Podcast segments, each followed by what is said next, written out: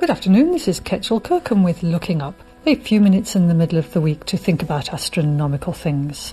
The scientists have been at it again, making things smaller and smaller. Those boffins in their white lab coats have created a particle accelerator 54 million times smaller than the Large Hadron Collider, which could be used to stick on the end of an endoscope and target cancers within the body. Don't take my word for it. I read this on space.com, and as I can't talk about it with any conviction, you can read all about it in the Science News. Suffice to say that it can't do the same job as the Large Hadron Collider, but it can potentially administer radiotherapy exactly where it's needed. And like many of these amazing inventions one hears about, it will be a long time before it reaches any practical applications. On to space matters. It's a problem that nearly all engineers and astronauts working in space are of a type – just now I mentioned the boffins in their white lab coats. You very likely did not envisage a black woman. You imagined a white man, probably middle-aged, middle class, etc. The physicists who published the recent paper about their nano accelerator just mentioned were five male and one female. The monoculture, of course, isn't just a problem for science and engineering. Most jobs attract one particular type of person, often but not always for a good reason. NASA is helping to change that, as indeed are many institutions, especially in South Africa, where transformation is not just about gender but also race. NASA has now launched an online graphic novel. I think we used to call them comics.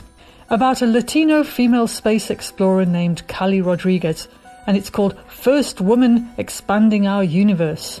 In this second installment, available now at the First Woman website, readers will discover how Callie and her fellow astronauts work together as a unit to overcome various obstacles while trying to install a next generation telescope on the far side of the moon. Well, NASA actually is sending a non white woman into space and to set foot on the moon soon as part of the Artemis mission, in which humans are going back to the moon with a crewed launch set to take place next year and a crewed lunar landing the following year in 2025. There have been many women in space since Valentina Tereshkova in 1963 who had, at the age of 26 when she lifted off, already made 126 parachute jumps. Women with our lighter bodies and greater fat deposits protecting major organs from radiation are physically better suited for the rigours of space dwelling.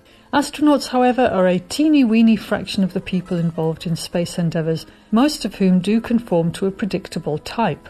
NASA therefore continues to keep the pressure on girls to overcome remaining societal pressures and take up careers in STEM subjects.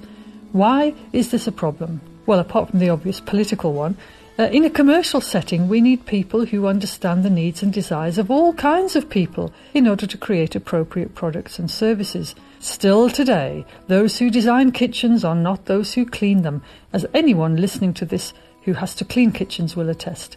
And in space engineering, if there is only one type of person involved in design, there can be no revolutions in thinking, or at least the mavericks who propose them will be fewer and farther between.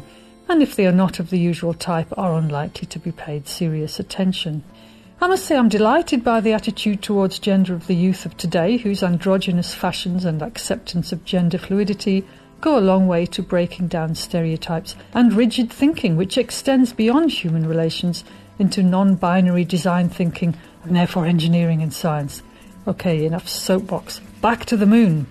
South Africa has formally joined the China led ILRS project to establish a permanent moon base in an MOU signed on the 1st of September this year.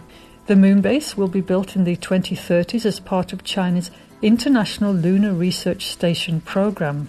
On the 26th of October, China's youngest ever crew lifted off to join the Chinese space station for six months. China is a lot quieter than NASA about its space achievements, but is rapidly overtaking the rest of the world in its ambitions. So stay tuned for more developments from the Chinese in space. For now, this is Ketchel Kirkham wishing us clear skies.